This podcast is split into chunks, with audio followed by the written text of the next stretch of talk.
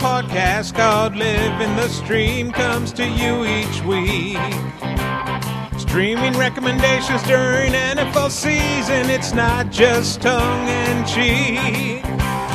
Quarterback, defense, tight end recommendations based on opposition matchup.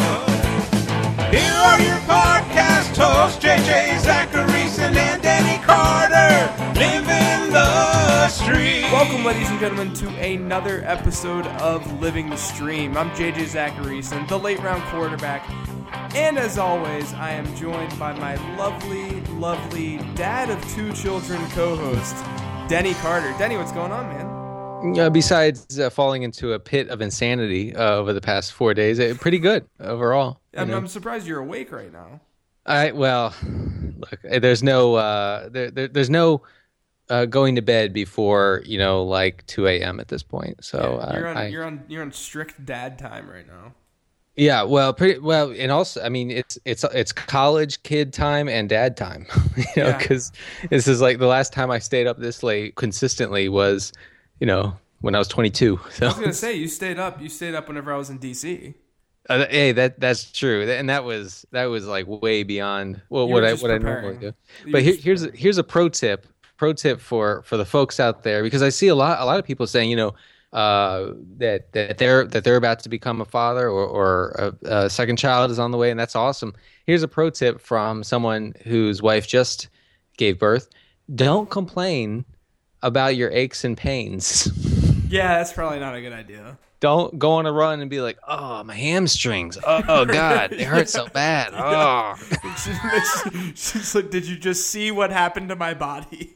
Right, yeah. Did you see me in contractions for 6 hours before the baby came out? Yeah, I do remember that. By the way, just the contractions would kill me, would actually just kill me. Because my wife is incredibly tough person, and it got to her bad. I would be begging for death.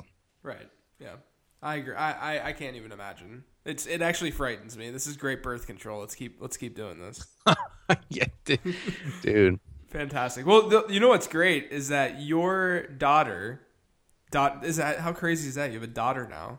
I know. I can't get, you know what? I'm so used to having a boy that when I change her, like I changed her diaper a few minutes ago, and I was like, oh, yeah, right.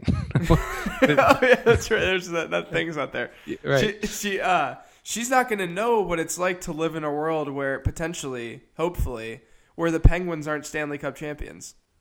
I thought you were going to go somewhere like somewhere in the Hillary vicinity, but then you went to the Penguins. Yeah, exactly. No, you know what's funny is one of my best friends here in Charlotte had twins in October, and he and his wife are big Panther fans. So they went the first, 2 months of their life never seeing a loss from their professional football team. Oh, ridiculous. Ridiculous, right? Ridiculous. Insane. Oh, no, almost only one loss the entire year, but Von Miller said no to that. Well, it's funny. I feel like for a Steelers fan, the success is spread out, throughout your life, right? Pretty much. As a Steeler fan? Mm-hmm. Yeah, I mean, we had the two, the one in 05-06, the one in 2008-2009. Mm-hmm. But other than that, those are the only two that we've won in my lifetime. Okay, so yeah. Because so the other one, all the four other ones were in the 70s. But the two generations have experienced them for the most part. Right. But they were good. I mean, I'm talking about just being good, not just... Oh, yeah. Well, they haven't been bad since 2002, since 2003-ish. And I feel like there was one season in the 90s where they were horrible, but... But they've always been. I mean, that's not even. I don't even question if they're going to be good or not. Uh-huh. Yeah, it's just not even. It's not a. I mean, for as good as they've been throughout my whole life, the Pirates have been atrocious. The complete opposite. Now both are good, and the Penguins are up 3-1, and it's a great time to be a Pittsburgh fan. Two things about Pittsburgh. The one thing about Pittsburgh that amazes me is. You guys have had like 3 coaches ever. Yeah. Oh, yeah. Right? 3. It's the best. It's Chuck Knoll, Bill Cowher, and Mike Tomlin. And who was before Knoll? Were there even record books? Yeah, basically not. It's crazy. It's an insane, especially in today's day and age where everyone gets fired for everything. I mean, fortunately, Tomlin's a pretty good coach. I mean, I'm not like a diehard Tomlin fan because I think he's been lucky that he's had Ben Roethlisberger, but he's a good coach. I mean, the Dolphins have been through 7 head coaches during the Obama presidency. You know? Right. Yeah. It's amazing. And also the other kind of combo longevity thing that I'm always amazed by is Favre and Rodgers back to back. Now that is just and to a degree you're seeing that with Peyton and Luck. Yes, right. And you could have like 30 years of two quarterbacks. Right. Oh, but the Colts are never going to win with Andrew Luck, so it's okay. Well, we know this. We know this. We already know that. Anyway, Denny, well, congratulations again on the birth of your child. That's awesome. I can't believe you're podcasting. It's great that look how dedicated my lovely co-host is, everyone. I am dedicated. And also my wife is very loving and will give me a little break from the apocalypse that is a 2-kid household right now. I actually threatened the Carter household about this. That's the only reason Denny's podcasting right now. Well, it makes sense why Melissa was crying before the show. Thank you. Right, yeah. So today we're going to do something that I think we're both fairly passionate about. I mean, as passionate as you can get about fantasy football, let's say. That's fair. You act like this is what we're passionate about. Well, no, you know what? I went on this rant earlier this evening about how I'm actually more passionate about this. How people, so like everyone knows Sean Siegel's zero RB strategy that he pushed however many, two years ago, it's a couple years now it's been where he three maybe where he published some article about zero RB and everyone knows what it's like now and whatever. Well, there's a lot of people that have been in the fantasy industry for a while that might have written something that was along the same lines of Sean's article. Now, I've seen a lot of other articles that are like Sean's article, and I can tell you very, very strongly that Sean's is way more in-depth and way deeper than what these other articles. But that's fine. Other people wrote something that's similar to what Sean wrote. And I see it all the time with everything fantasy related, whether it's I called this first or I was on this guy first. And these people complaining about other people getting rewarded for their hard work, if you will. Mm-hmm. And Sean is out there. Sean isn't even a self-promoter very much. I mean, he's barely on Twitter.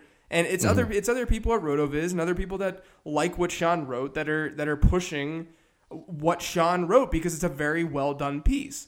And it just annoys the hell out of me when people are trying to take credit for something that they just simply didn't market as well as someone else did. Or in Sean's case too, it's they didn't do it as well. Right. And it's one of those situations where like I'm never going to sit here, and I think I've talked about this before on the podcast. I'm never going to sit here and say I'm the person who came up with drafting quarterbacks late. It's not that at all. I will say that I've probably written about late round quarterbacks more than anyone else on the planet. That's probably not untrue. I mean, maybe I'm not like, but I put the idea into an ebook and then I threw it out there and I marketed it. Right. Sure. It wasn't the idea that I came up with. I just built off of other ideas that, you know, everyone's been drafting quarterbacks late. I just happened to publish it at a time where people weren't necessarily doing that. But people still were doing that. I'm not trying to take credit for the idea, but I will take credit for the idea of the marketing behind it and the putting all the pieces together, if you will, and like wanting to do that. So the thing that it just, you know, this is kind of a rant, and I'm definitely more passionate about this than what the topic that we're going to talk about. But I do want to throw it out there because I think it's really important that whether it's player analysis that you're doing, whether it's a strategy that you've come up with, you know, you can't complain or get mad when someone else does something similarly, because you should only look at yourself and say, maybe I should have done this differently, or maybe I should have written it in a more impactful way, or maybe I should have marketed it in a different way. And because of all industries, this is an industry where people are not afraid to share work, and they're not afraid, you know, a guy who has 100,000 Twitter followers is not afraid to retweet someone who doesn't have any following whatsoever, who doesn't have a readership. He's not afraid to do that if it's good work. And so I think that it's BS when there are people complaining that they did something 10 years ago only because the people who are doing it now are getting recognized. Yeah, no, absolutely. It goes back to that line in The Social Network, the movie from a while back, where the Zuckerberg character says, and I'm paraphrasing, but if you had created Facebook, you would have created Facebook. Right. You know, like that, like, you know, and so if you had been the one who put into words and graphs and charts the late round quarterback strategy, then you would have been that person, but you weren't. But right. I mean, not you. I'm just saying the other people. And I ran into a similar situation when I 3 years ago when I put out the first How to Think Like a Fantasy Football Winner book. Look, people have been talking about the similarities between poker psychology and fantasy football psychology for many years before I wrote that, but you know, I did a lot of research. I interviewed people. I put my own thoughts on paper, and I sold it on Amazon. And I got some you know, some love for it. Some backlash saying some love, lots of love. No. I could not have asked for a better reception, right? Honestly, and I'm forever grateful for everyone who read that book and you know, reviewed it on Amazon. But I got some, you know, some people coming out of the woodwork and saying, I thought of that a long time ago, right, or this guy thought of it a long time ago. And that's not, you know, I was not saying that I invented that. This is my baby that I created. No. Well, I can't get babies off the mind, apparently. Yeah, right. But anyway, yeah. So I know what you're saying, but yeah, you gotta package the idea and you gotta sell it, and that's how you become known for something in this industry. Right, exactly. And the biggest thing, and I talked about this when I went on to Matt Harmon's podcast and such. You have to differentiate yourself with something, not just to be different, but to something that you're passionate about. Be different and differentiate an idea, and that enables you to really like show off and show who you are in a way that other people aren't. And sure. It's just something that it you know, I hate the complaining and the negativity when at the end of the day, like, quite literally everything that anyone writes in fantasy football is built off of something else that someone else said in fantasy football. Absolutely everything. It's nearly impossible to just write things without any sort of influence about anything ever. And that goes for quite honestly anything in your life, but it's silly. It's a silly thing to complain about. Exactly. So anyway, tonight we're going to talk about onesie hipsters, Denny. The revenge of the onesie. The revenge of the one. Every year, man, we go through this where an analyst, multiple analysts, what have you, there are articles out there. There are people that jump on this onesie player bandwagon, whether we're talking quarterback, tight end, or this year, kicker. Kicker's happening. I can't believe it. I can't either. Look, we're not here trying to like slam other analysts, or we're here just quite literally to show what we think.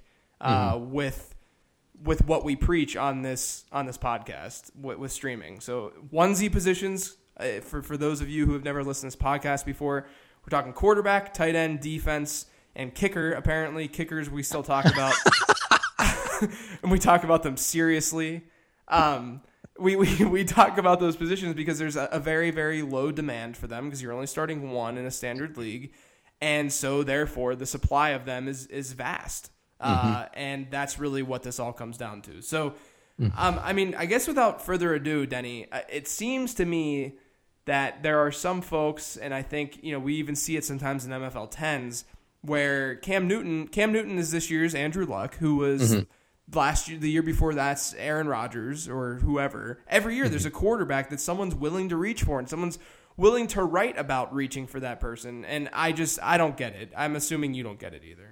Well, it's usually the quarterback that finishes as the QB1 from the previous year. People salivate over taking that guy early, assuming that the production will continue at the incredible clip that it had, you know, that from the previous year. So that the assumptions are kind of out of control there, and you've been through it 100 times as to why that thinking is not great. But yeah, so this year it's Cam, and we've talked about before though. Right now, Cam's ADP is really suppressed because of the people who are drafting, right? I mean, we were talking about in the 40s. He's going in the 40s. He's going to be going in the teens by August. Right. So let's go.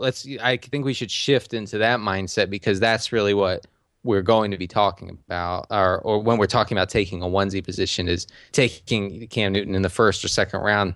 And somehow being happy with it, but it's going to happen. It's like a zombie. It's like a zombie rising up from the dead and biting us in the neck every year. Yeah. I mean, the analysis essentially for all of this, for all the onesie positions, it goes something like this. It says, player X scored Y number of points more per game than the rest of his position last year. Player X has, so many things going for him entering this season, and therefore player X should have a higher ADP. Right? Mm-hmm. So he was just so much better than everyone last year. He's got all this stuff going for him this year, which means he's going to be even better. And therefore he should have a higher ADP. But there's so much wrong with that kind of statement, right? And we've talked about it on this podcast many times before. The first one being that like a value-based, that's a very value-based drafting way of looking at things. When you're saying this player averaged, 4 more points than the second best player at his position last year. And therefore, we're gonna take that, and we're gonna assume that's gonna happen again, and that's how we're going to project how strong or how good of a pick this player is in this season.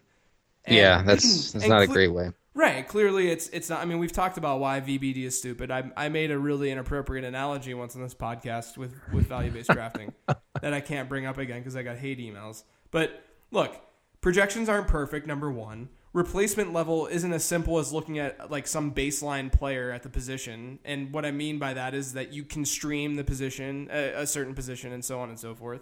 And the game is played weekly. So, if you're looking at a season long projection, you're looking at average fantasy points per game. That's not even necessarily the best way to look at things, because you could realistically score 50% of your points in 3 games. And that doesn't really help you that much.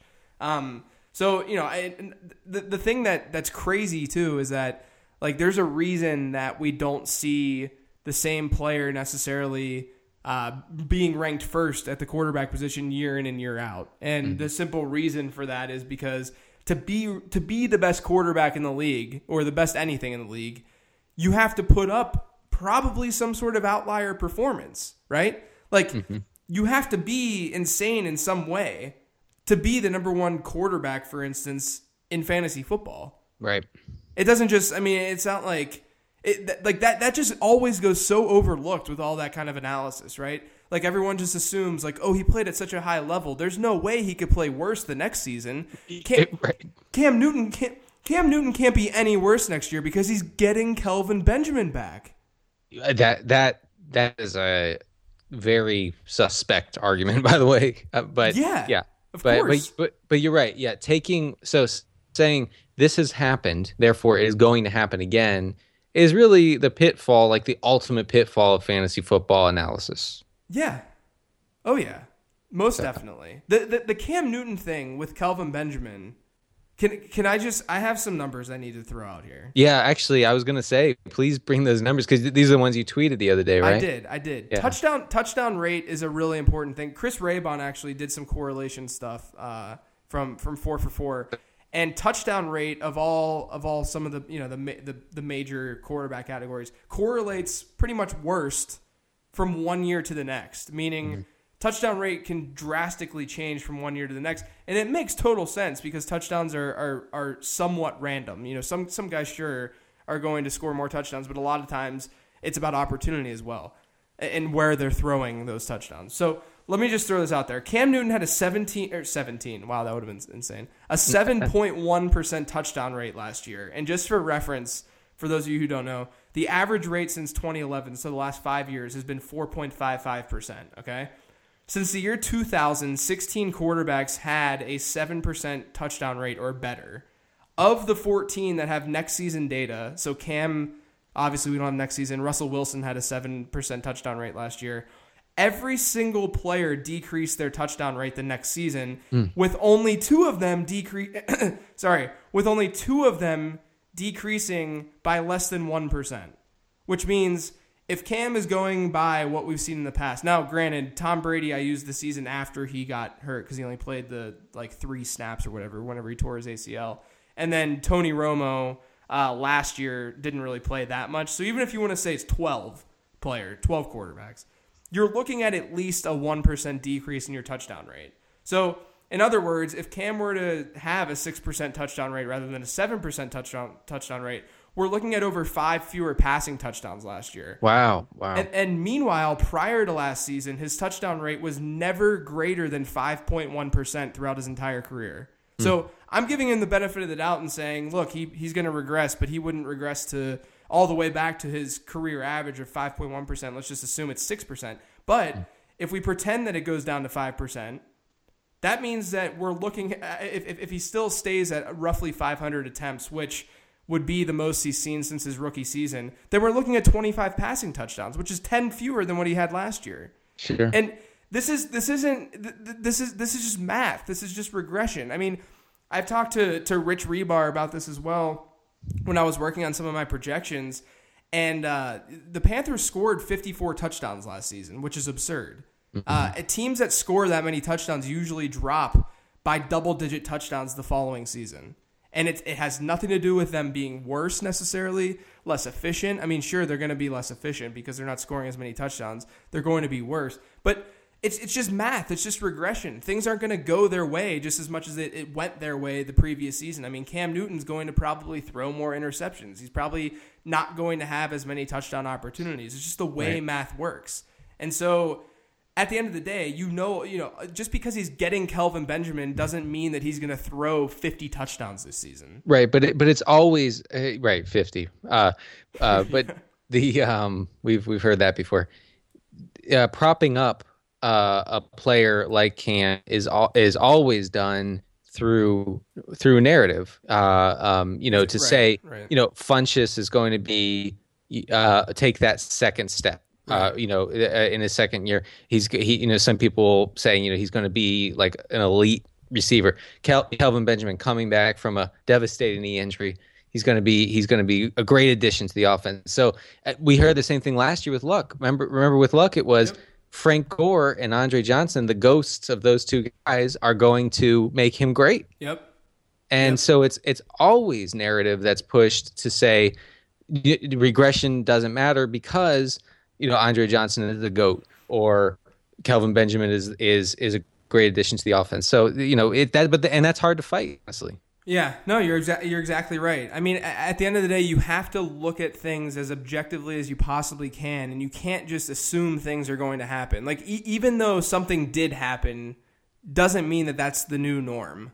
And I think that's the issue that we run into a lot with fantasy analysis is we say, hey, all of this happened in history. Like Cam Newton just threw for 35 touchdowns. Why wouldn't he throw for 35 touchdowns next year if Kelvin Benjamin's in that offense? Well, probably because those touchdowns might go in different directions, and maybe a guy like Ted Ginn isn't going to score as many touchdowns as he's not going to score 10 touchdowns or however many he had, and maybe those go to Kelvin Benjamin. And then at the same time, maybe Cam Newton just isn't going to be as godly as he was in 2015. Sure, I mean the guy was historic. He was historically good last year, and why are people banking on history to happen again? But and we were saying the exact same thing about Andrew Luck last year. Exact same thing. We've done this for 3 years now, Denny. But it always happens where, man, it's just so predictable. This time of year, it crops up to the forefront. Although I have to say, quarterback is predictable. Kicker, I did not see coming. I did not see coming either. I didn't see it. I mean, look, we all know who wrote the article at this time. Right, like I'm not trying to throw. So it was Adam Rank from NFL.com. Right, he wrote an article that was, I can't tell if it was meant to be satire. I can't. I'm not trying to rip the dude. Like, look, he's a very successful person in the fantasy industry. I'm sure he's a great guy. I don't know. I'm strictly looking at the analysis. I really don't know if it's meant to be a satire.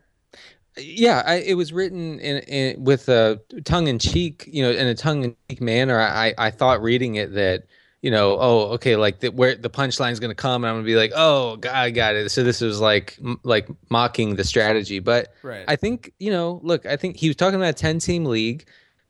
You know, if you draft a kicker in the fifth of a 10-team of any league, it's a debacle. But I think he was saying eventually that if it didn't work out, he could recover anyway.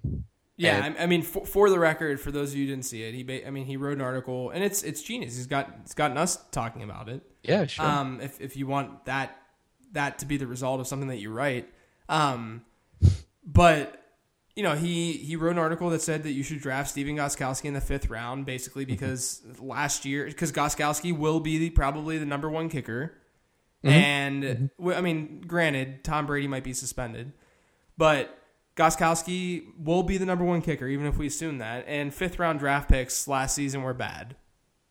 That's not even a bad summary of what the article was. No, I think he was saying that he personally has had bad luck in the fifth round over the past three seasons. Sure. So, you know, take that for what what that's worth. Look. Yeah, go ahead.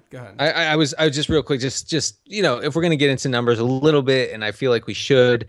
I looked at, you know, Gostkowski last year averaged 9.9 fantasy points per game, which look, that's solid. Okay, you're signing every week, but Graham Gano averaged 9.4 points per game, and Blair Walsh averaged 9.3. Right. So I don't, you know, not only that, you're assuming you're starting the same kicker in those situations. Exactly, and the one thing that you will never find in a discussion of take this onesie position, take this quarterback here, take this kicker, I can't even say, yeah, or take this defense, you know, these onesie positions early on, you'll never hear a discussion of opportunity cost. Never, ever. Right. In other words, and JJ, I know you talk about this a lot, but the cost of making that decision is tremendous. I mean, you're looking at in the fifth round, you're talking about passing up guys like Michael Floyd,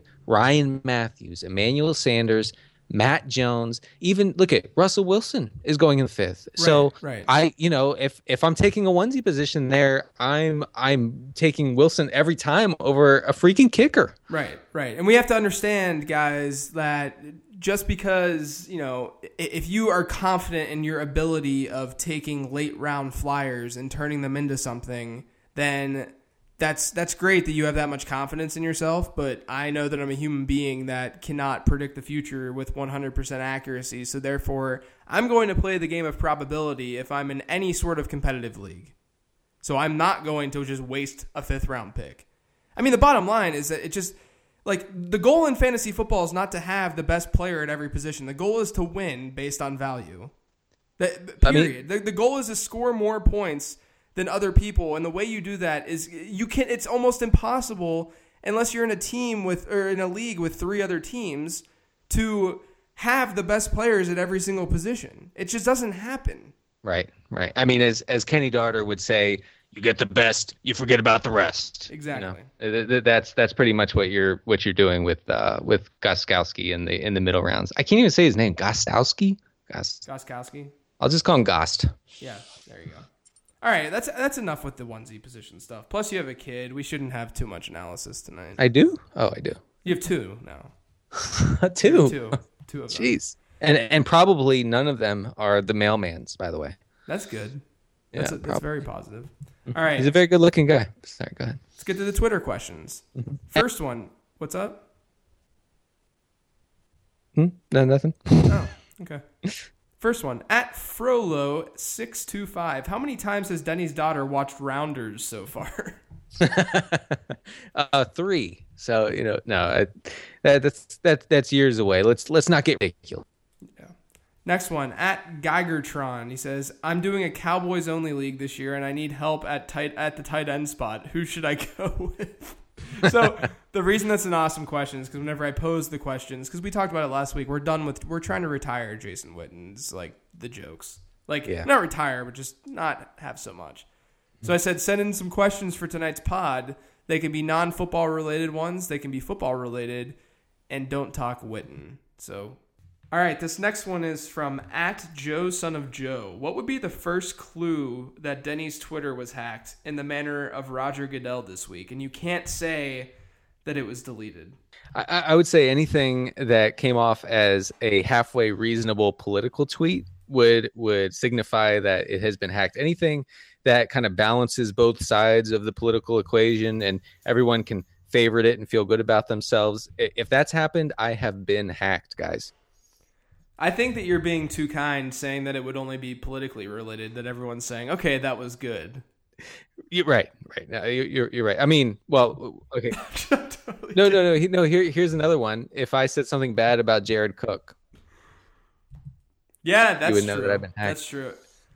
If you said something about bad about Jared Cook, that's very true. Or Joe Webb. Joe Webb or Jeff Janis. If you see me joining in the like anti-Janis crowd, then please call my wife because my account has been hacked. And if you have my wife's number, then I have questions about you and my wife. We can't forget good food takes though. Right. Yes. I mean, you cannot have good food takes. No, you're right. You're right. Although people will respond sometimes and say, I agree with this take, which means I know I'm wrong. About a food take.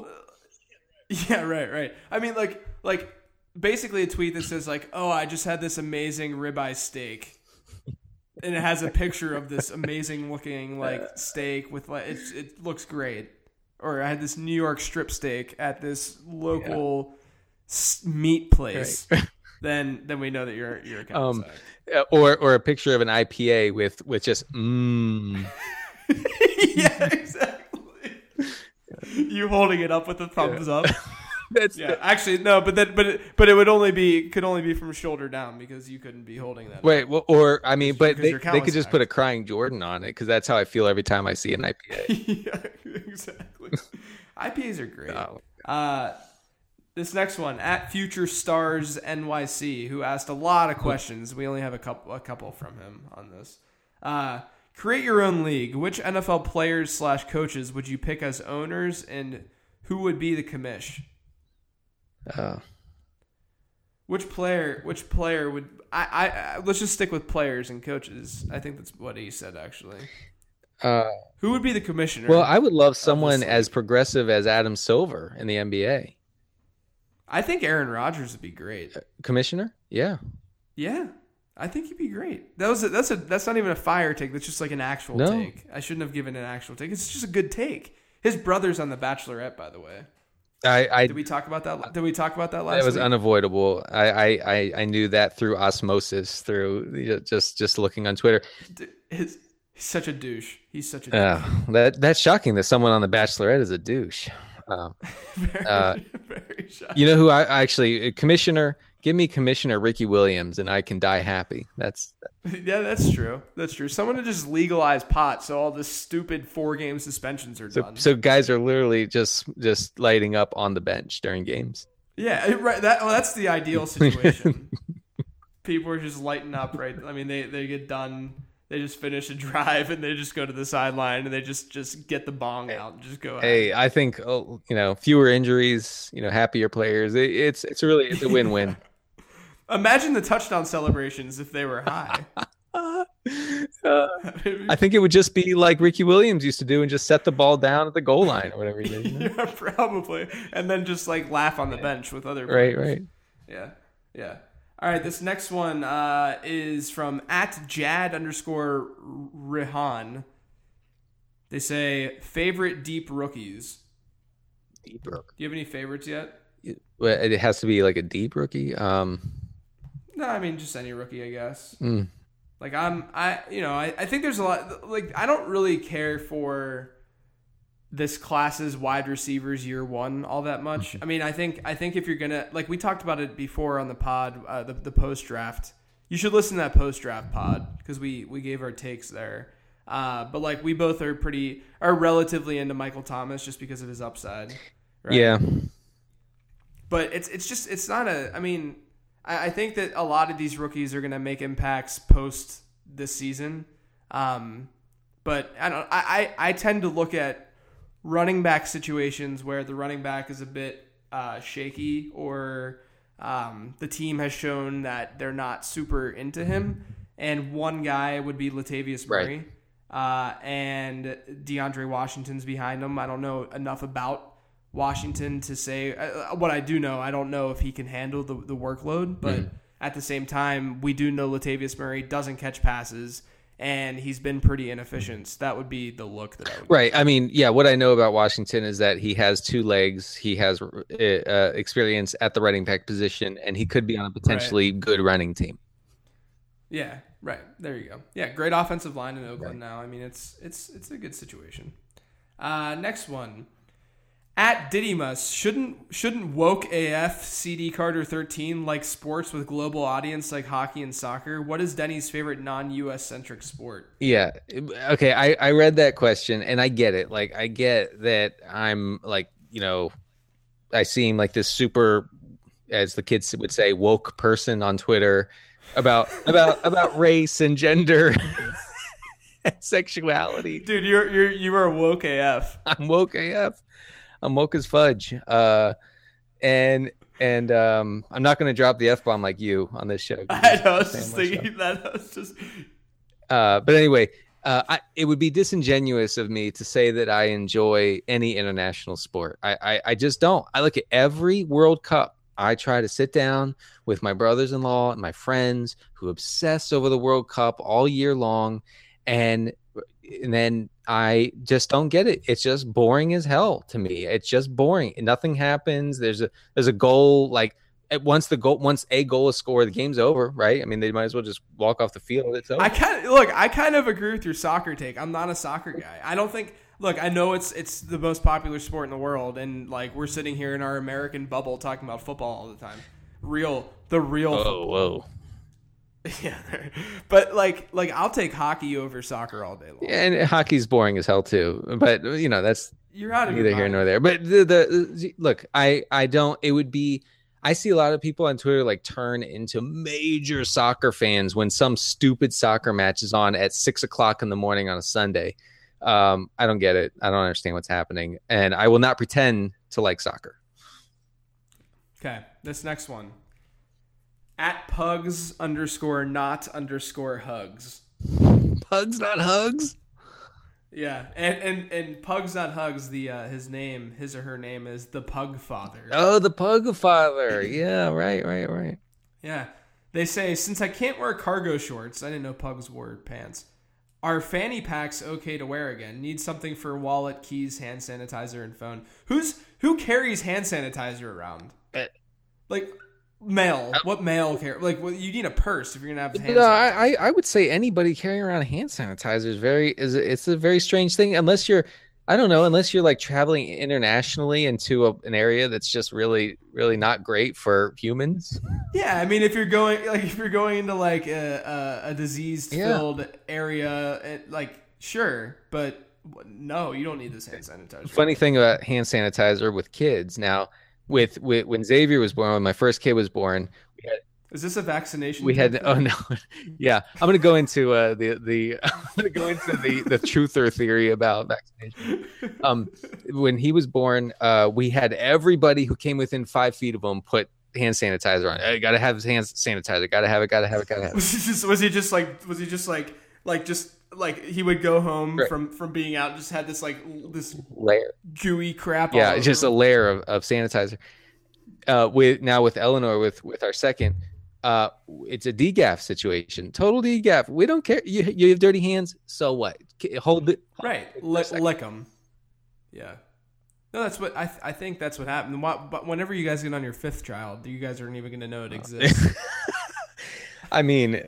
I can't. I actually just look. I was the third, and my sister's 4.5 years older, and my brother's 6.5 years older. I could do whatever I wanted. Yeah, no. Now that is a fact because Melissa is the fourth in her family, and her brother is the fifth, and her brother had no rules. So you're right about that. Yeah, I could do whatever I wanted.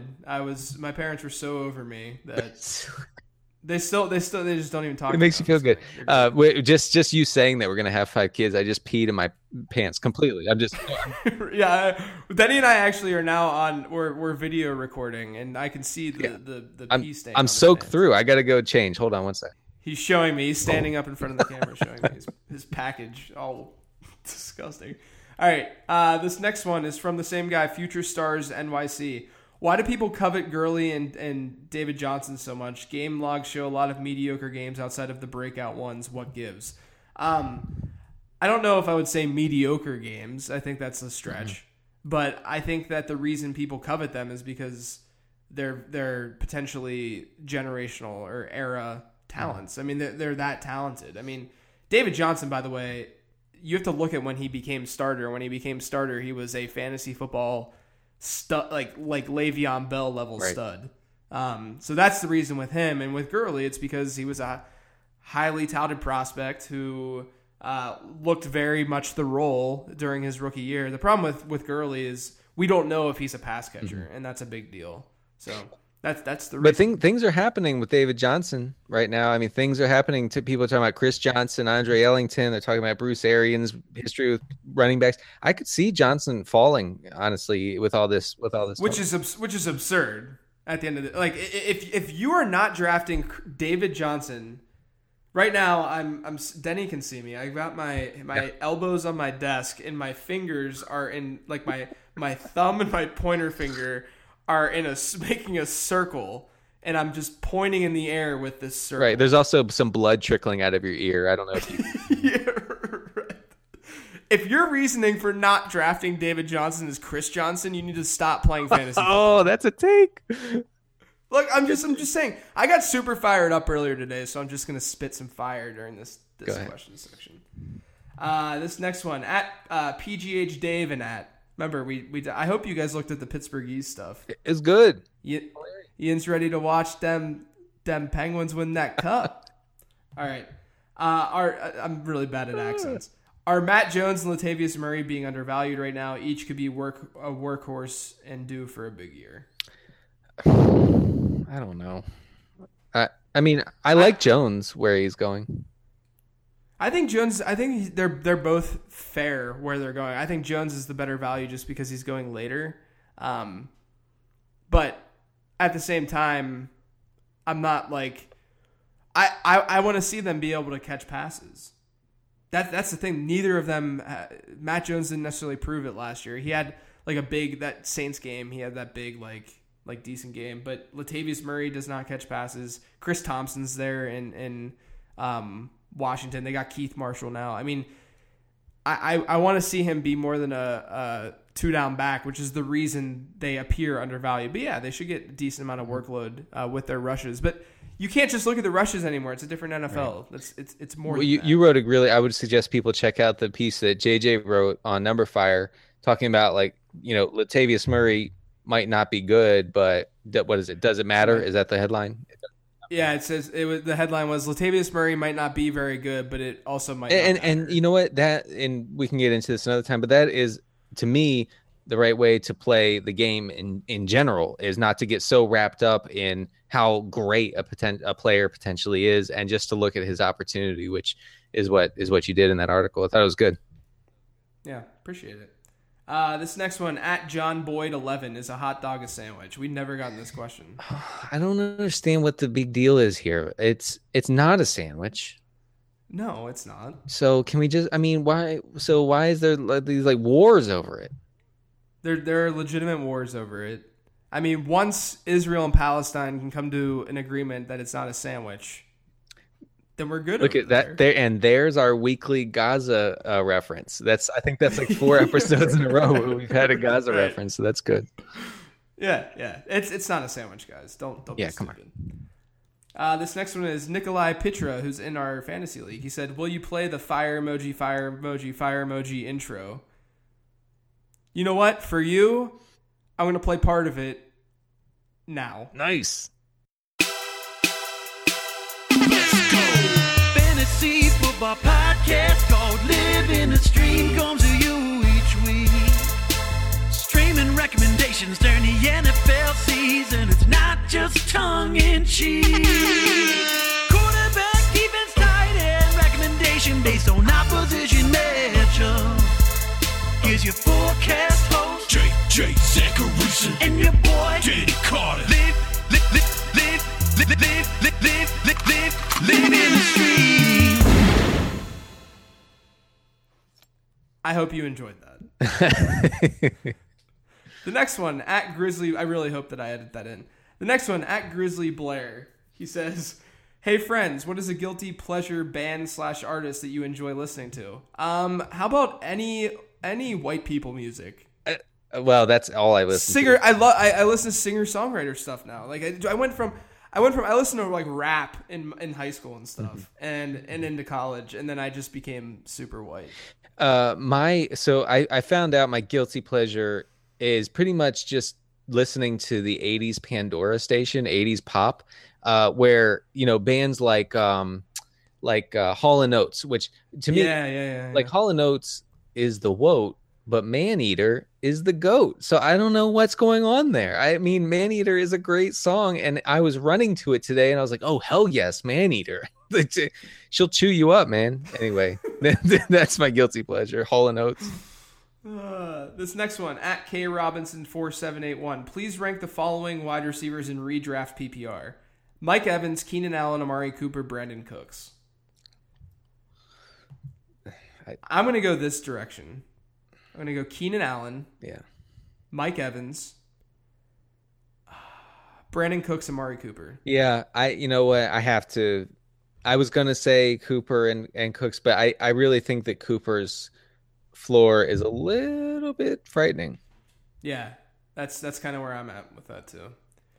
Next one, at What's Good with an E. Which NFL players/coaches will follow Ezekiel Elliott into the dawn of the crop top jersey era? Early crop top power ranks? I like the coach's idea of coaches crop topping. Oh my God. What a disaster that would be. The Ryan brothers, my God. Well, it's only Rob now. Oh, right. No, Rex's would just be skin hanging down to his knees. Like Fat Bastard from Austin Powers. Yeah, when he lost all the weight. Oh, my God. I could see John Harbaugh being really into it. Yeah, but he has like a dad gut, right? Yeah, but he would be into it. Yeah, no, and he would just let it hang out. He wouldn't even care. Yeah, you're right. Who else? Who would be in shape? Are there any in shape? Jason Garrett. Oh, yeah, Jason Garrett would have like a six-pack, yeah. Jason Garrett would love that. He would love that shit. Oh, my God, Andy Reid. Oh, my God. Yeah, we need to stop going down this hole. This next one is from at Rejected Papers. What podcasts, if any, do you guys listen to? I can go. I have a couple. Yeah, go ahead. First of all, you guys should listen to that Fantasyland podcast that RotoViz is doing. Really, really well done. It's fun to listen to. It's one of the most well-produced shows that you'll listen to. It's definitely not like ours. Ours is. If ours was tangible, you'd be throwing it into the trash every week. Absolutely. And by the way, that one is, you know what, that one reminds me, if NPR had a fantasy podcast, it would be Fantasyland. That's right. Yeah, because NPR, I was actually going to mention that. Have you listened to the TED Radio Hour on NPR? Yes, I like it very much. With Guy Raz. That's one that is a great car trip podcast. Amanda and I, we listen to that every car trip. We listen to so many of those. It's so good. Oh yeah, so good. Right. And I'm Guy Raz. And today we look. Can corn save the world? Right. I'm Guy Raz. That's it. Right. Can one professor change the way you think about, I don't know, like something simple like water? I don't know. Right. Next one, at Fitz_843. Been waiting to ask this. Should JJ delete his account for suggesting Perfect Dark is better than GoldenEye, a.k.a. the GOAT? Okay. Well, let's think about this for a second. Who do you want, Aaron Rodgers or some scrub that played in the 1980s? You want Aaron Rodgers. They do the same exact thing, except Aaron Rodgers is better. Wow, that's a hot. I don't know anything about this situation, so. Yeah, Perfect Dark is quite literally the same game as GoldenEye, except light years better because they just put enhancements to it. It's like taking a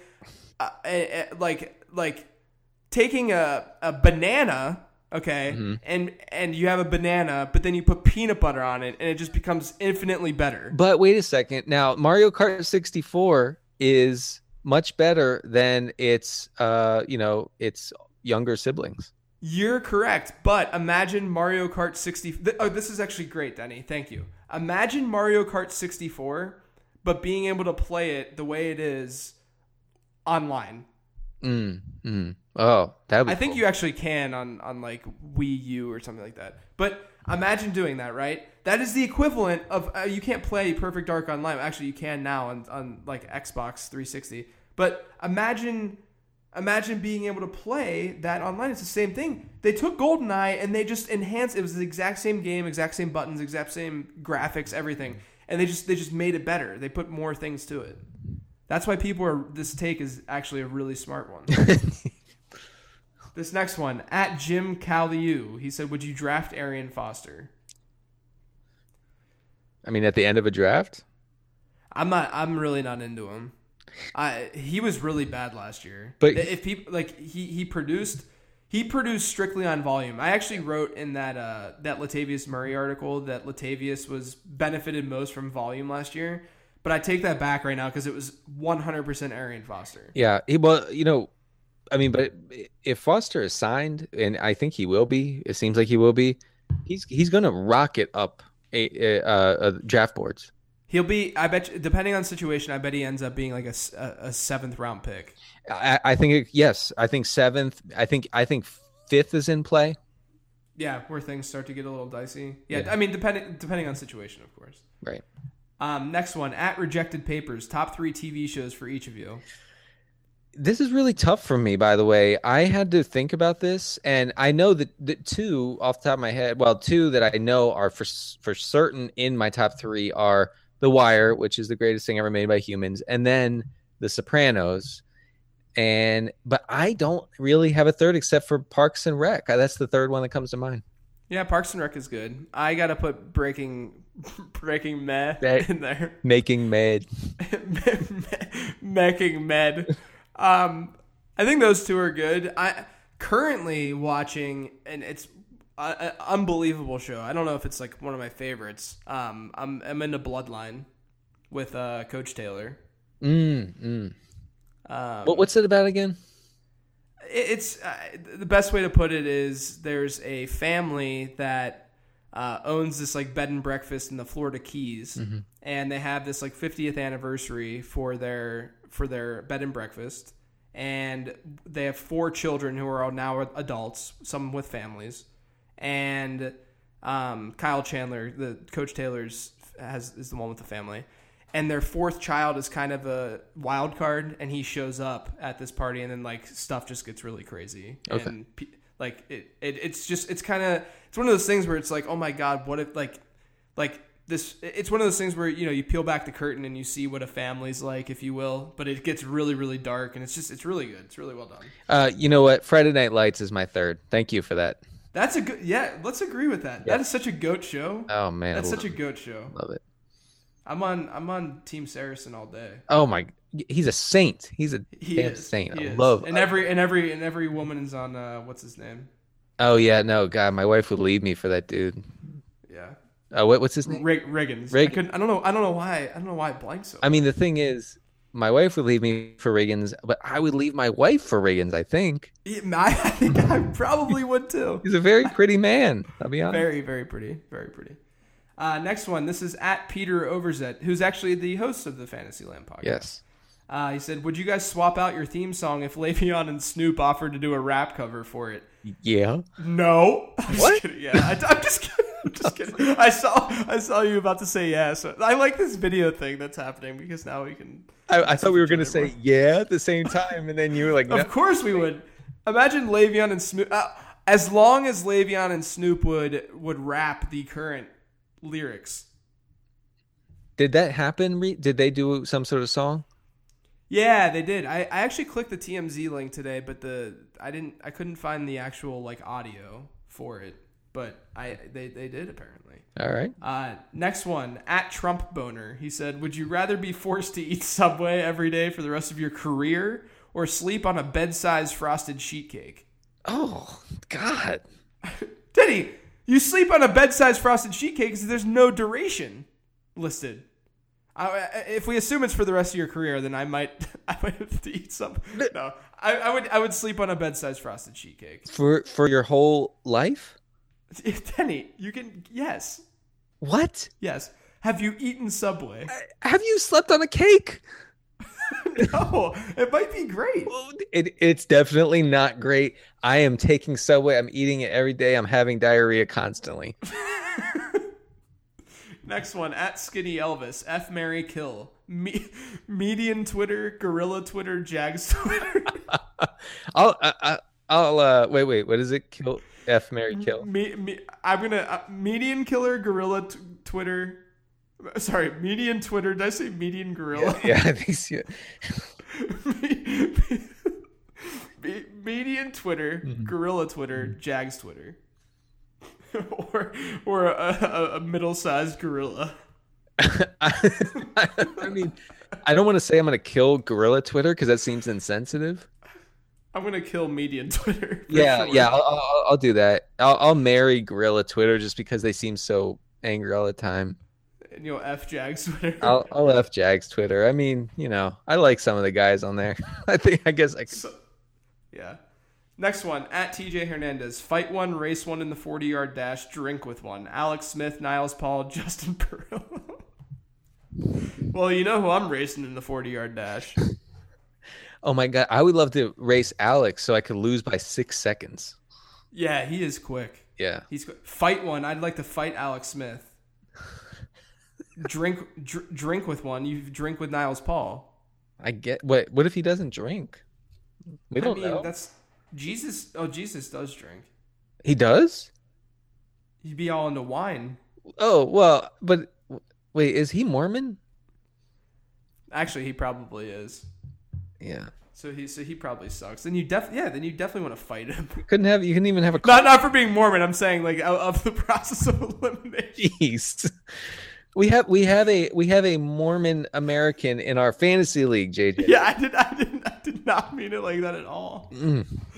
Oh man. Next one, at Eric Renner, who is currently on your list for late round quarterback values. I think we talked about it a little bit already. Kirk Cousins, Tony Romo, Ty Gad. Two guys I like. Ty Gad, sure. Next one, at Ben155390, opinions, funniest drunk tendency you had in college. Well, I have one. It's not in college. If you don't mind, I'll just butt in here. I used to do this thing where anytime I got drunk and like, you know, more than tipsy, but you know, I would find whatever the music was playing out of, speakers, a Bose system, whatever, I would grab it. And I would put it on my shoulder and walk around the party with it, like a boombox. Obnoxious. And it, so obnoxious. And I would scream over the music. And so that's how people knew that I was drunk, because it's very hard to tell. You know, not even Melissa knows really when I'm drunk a lot of times. So, you know, it's hard to tell except for when I'm walking around with the music. Then right. When I'm looking like oh. When I look in like Radio Raheem from Do the Right Thing, people know that I'm plastered. Unbelievable. I don't know. I one time pretended that I was Sonic the Hedgehog. How'd you do that? I can't talk about that on this podcast. That'll be on a special podcast. Yeah, we'll talk about this some other time. Then this guy also says Denny's favorite story of his dad while growing up. Oh, you told some dad stories. I mean, gosh. Oh, you know what? He one time bought a golf cart, and then my friend and he just bought a golf cart. He brought it home. He raced it down a hill with me and my friend on the back of the golf cart, like holding on to where you know where you put the golf clubs. We had our feet on that part, and we were holding on. And my dad dared us to jump off while we were going extremely fast. And my friend did. And he actually like tumbled for like 10 seconds down the street. It was horrendous. Wow. So that's a dad story. There you go. And then the last one is the biggest pet peeve. My biggest pet peeve quite easily is when people are completely ignorant to what's going on around them. They're just completely oblivious. They're just, whether it's driving, whether they're just not, they're not sensitive to their surroundings. Loud freaking talking in my ear. I cannot deal with it. If I were honest with people, I would grab them by the shoulders and say, I have never spoken at the level that you're speaking right now. Can you please not talk like that? Okay. Yeah, it's good. All right. Next question. At DP Football One, he said, how much would Arian Foster landing in New England affect Dion Lewis? Maybe a tad. I don't think it would be. I wouldn't worry about it. Dion Lewis, they have a role for him. I feel like, I don't know. I feel like that's the kind of team that's just totally unpredictable with how they use players. It would make me nervous. That's fair. Next one, at SKCIH_FFEJ, he says, when do we get the Jared Cook image update on the LTS banner? That's a good call. Yeah, there you go. We probably should update the banner. Yeah, I think the banner should be streamers with Tom Everett Scott. Hey, let's do it, and we got to have Tom on sometime soonish. Yeah, we will. Next one, at Gurk91, take us through a day in CD Carter 13 life. Doesn't seem to eat much or watch anything. I mean, right now the day in my life is wake up and take care of kids all day, every day, and pretty much and tweet sometimes. Usually. It's work, and then stop working and then maybe read something like a magazine or a book. But no, I don't watch TV. I don't ever watch live TV. I watch some stuff on Netflix. It's very, very boring. I'm sorry. I don't have something more exciting for you, sir. Man. Next one, at Alan Parker 2. Going to wedding in Pittsburgh in fall. First time visit. Best spot to dad run. Best food Denny would throw in the trash. All right, best spot to dad run. If you're really running, then there's like Shenley Park and there's the South Side as good spots. But definitely go ride the incline. The thing, you always see those images of Pittsburgh and Mount Washington, like the thing that's going up the mountain. Mm-hmm. Ride the incline and go up and see Mount Washington. It's a great view. But go. Really, though, if you're driving, if you have a car, go to the West End Overlook and not where the incline takes you, because the West End Overlook is the best view. It's actually been rated the second best view in the country behind the Grand Canyon. Wow. Right? Crazy. That makes you so proud. Of course. Go to the West End Overlook. Best food. Also, go to the Cathedral of Learning on Pitt's campus. It's awesome. The best food... You have to get Permane Brothers. It's very obvious. Get a Permane Brothers sandwich. Half people hate it. Half the people love it. It's very good. I once downed 2 in one night when I was drunk. Mm-hmm. Yeah. It's a good time. It looks like good junk food. I mean, if you're sober, it's trash to me, but, No, you're wrong. Next one, at W. Michael McNair. When deciding between two comparable wide receivers or quarterbacks, do you consider where they play? Julio in the Dome, OBG outdoors, for example. I don't. I think that's you're just outsmarting yourself at that point. Complicating things. Next one, at big_shoes43. Who would win in a fight to the death? Psycho Chad from The Bachelor or Freddy Krueger? So Psycho Chad, dude. This is the last question, by the way. Psycho Chad, you gotta see that this guy is a maniac. Never like this guy got kicked. Okay, he went on a 2-on-1 date where in the 2-on-1 Denny. The Bachelorette chooses one person to stay at the end of the date and one person to leave the island, essentially, right? And Chad is this steroid-taking, just maniac, and she didn't choose him. And the preview for the next episode is him going back to the house and causing just a ruckus and just, like, trying to beat people up. So that's Chad. Okay. But you're probably going to still say Freddy Krueger. Well, I mean, he's like, he lives in your dreams. He's not real. He kills you in your sleep. I have to go with the supernatural demon from, the 7th level of hell. So sure. Fair. Very fair. All right, Denny, those are the questions. We talked onesie positions. So why don't you let everyone know where they can find you outside of in your home, taking care of 2 children. Yes. At CD Carter 13 on Twitter. And even if you don't know the date of your fantasy draft coming up in July and August, check out draftdayconsultants.com and get some personalized #help. Sweet. And I'm JJ Zachariason. You can find me on Twitter at LateRoundQB, and you can find all my work over at numberfire.com. A lot of good football stuff coming out. Jason Shandel, one of the number 5 writers today, wrote an article as to why he thinks the RB1 in fantasy football this year is Jamal Charles. Nice. Really good article. You guys should check that out. It's not even a hot take. So check that out, numberfire.com, at LayRoundQB. Denny, you gonna go get some milkshakes? Yes, as long as my baby can share. Okay, that sounds good. I'm down. All right, guys, thanks for listening. We'll catch you next week. Thank you for listening to Living the Stream. We hope you enjoyed the internet podcast. Don't forget to subscribe on iTunes now. It won't take long, it's fast. For more fantasy football info, check out LayGroundQB.com. Hope you come back soon as we share about